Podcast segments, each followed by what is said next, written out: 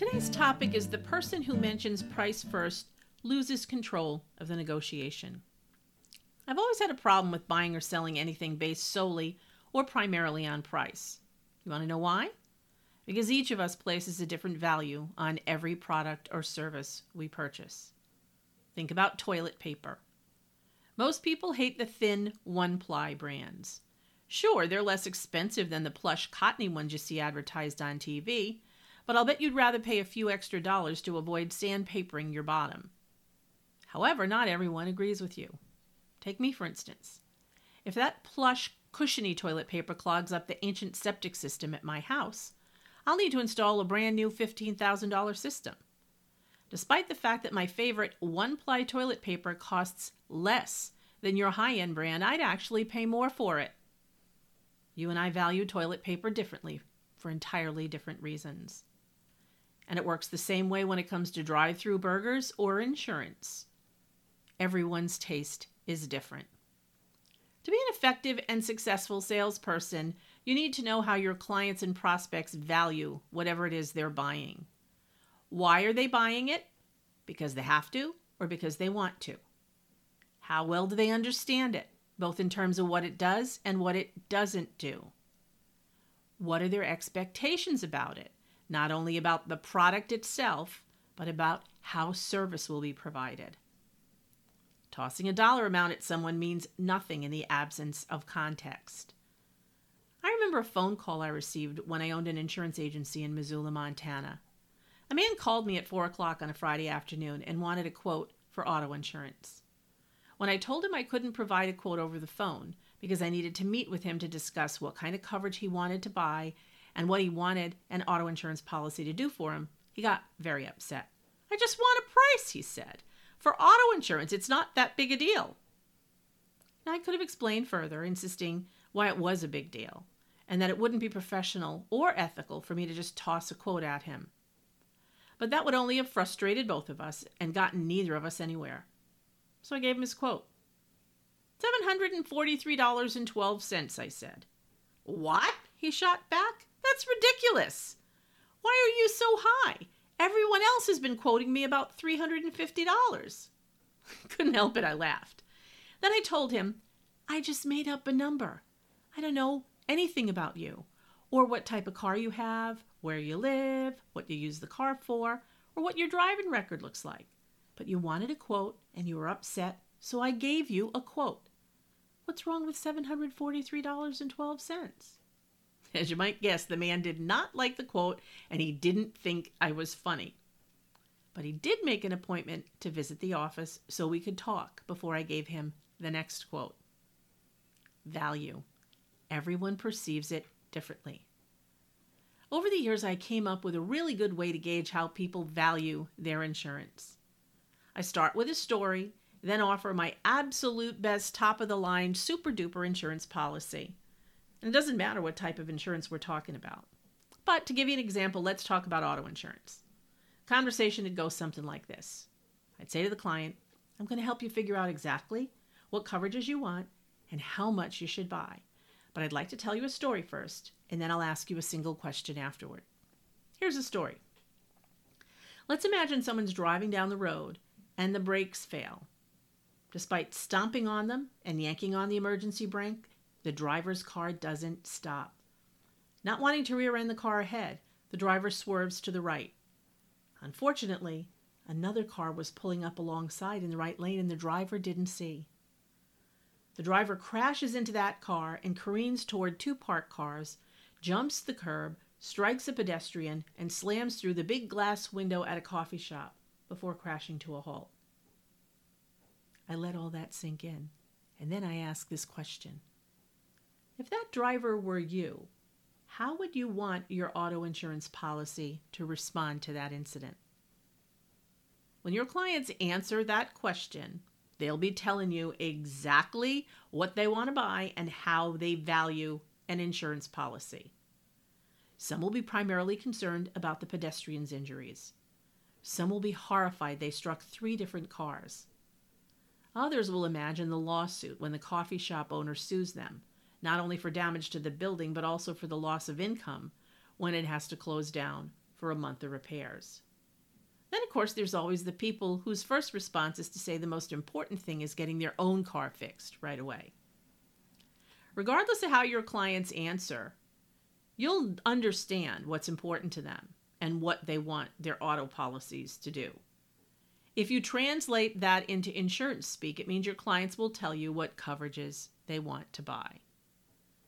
When you show them a proposal with every single coverage that's available at the highest limits available, they'll then tell you how much they want to pay. True, they're going to choke when they hear the cost of the best super duper policy you can sell.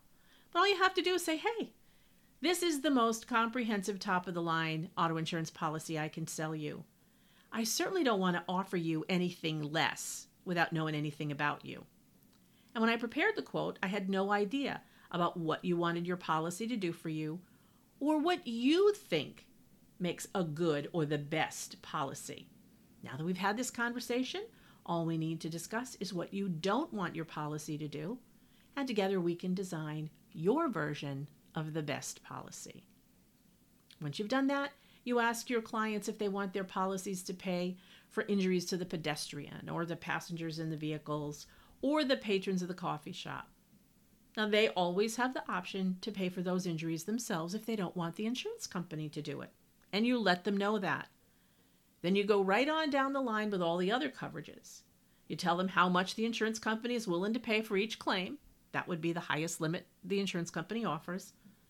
And you let your clients decide how much of each of the claims involved in that incident they're willing to split with the company and on what basis. Again, you're not talking policy premium or price. You're letting your client do the talking and explain what they want their policies to do for them. Your clients get to decide precisely what value the policy will provide. And when they ask what the final policy cost is going to be after you've gone through this process, nine times out of 10, they'll have broader coverage than they would if you'd use the typical, okay, what coverages and limits do you want to buy approach so many agents use by default. More importantly, though, they'll have a better understanding of just what they bought and why. The minute you bring up price, your clients control the conversation and the interview and the negotiation. They get to tell the story, and I can guarantee you they're going to skip over the confusing chapters and get right to the one labeled price. They'll also skip the words they can't pronounce and all the small print. The framework of what gets discussed and why will be much narrower in scope than if you, the person with the knowledge and expertise about insurance, tells the story. Clients seek the advice and services of insurance professionals because we have a whole lot more technical and hands on experience about the subject of insurance than they do. If they think they can handle the purchase all by themselves, they can buy online. So when clients seek you out, all you have to do is be a little creative to showcase that knowledge and to provide the framework so you can ask them what they want and then tell them the whole story. For now, that's all I have to say about the person who mentions price first loses control of the negotiation. Now, let's do this week's Q&A.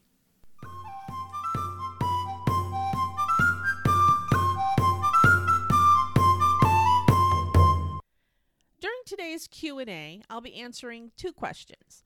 The first is from Roger, an agent from Lincoln, Nebraska. Roger recently attended one of my webinars and asks, Linda, not all my clients have the patience to listen to the long version about why they need to buy insurance and or the collision damage waiver when they rent a car. Can you give me the short version of your explanation so they'll actually listen to my advice before tuning me out? Isn't that the question, Roger? Uh, insurance can be complex and we can't always explain it in a minute, but sometimes that's all the time we have. So here's the short version. The insurance policy is a contract, and the car rental agreement is also a contract and they contain contradictory provisions. The car rental agreement requires the renter to provide financial assurances that can't be met by the insurance policy. So, in other words, if someone is renting a car and they get in an accident, they're required to assure their car rental company that they'll pay for certain things, and their insurance policies don't do that. So, the best way to accomplish that goal and to be able to pay the things that the car rental companies want them to pay is to buy the collision damage waiver in virtually all cases, and in many cases, to buy the insurance, especially if your client has low liability limits. So, that's the short version. Um, I hope that answers your question, Roger, and helps you out. Today's second question is from an agent in Wisconsin who prefers to remain anonymous. And she asks Linda, are cannabis users rated the same as cigarette smokers for life insurance underwriting purposes? And that answer is pretty short. That's a no. They're not treated the same. When it comes to tobacco use, life insurance underwriters are looking for the existence of nicotine in a urinalysis or in blood work. That's the agent that affects morbidity and mortality, meaning health and, and, and longevity and they're going to increase rates for anyone who has nicotine in their bloodstream. When it comes to cannabis, it's a little more complicated. Federal law considers cannabis illegal, and they're concerned about THC levels. Now, I know that 37 states, excuse me, 34 states at last count, have legalized either the recreational or medical use of marijuana. But when life insurance companies are looking at, again, the urinalysis or the blood work, they're looking for the existence of THC. Some of them are not going to issue coverage. Others may. It depends upon if they're local carriers and how concerned they are about, about federal law and the banking laws and all that kind of stuff. And this is a really good question because we are going to be having an upcoming podcast that talks about cannabis in the insurance industry. So things that you'll need to know to answer questions of your clients. Well, that's it for today's Q&A and for the podcast. If you'd like more information about today's subjects or any other insurance topic, visit my website at lindamchenry.com, which offers you the opportunity to contact me with questions for the Q&A and to provide suggestions for future podcast topics. Remember, clueless is a dangerous place to be. Tune in next time as together we investigate and solve more insurance mysteries. Thanks, everyone. Take care. See you next time.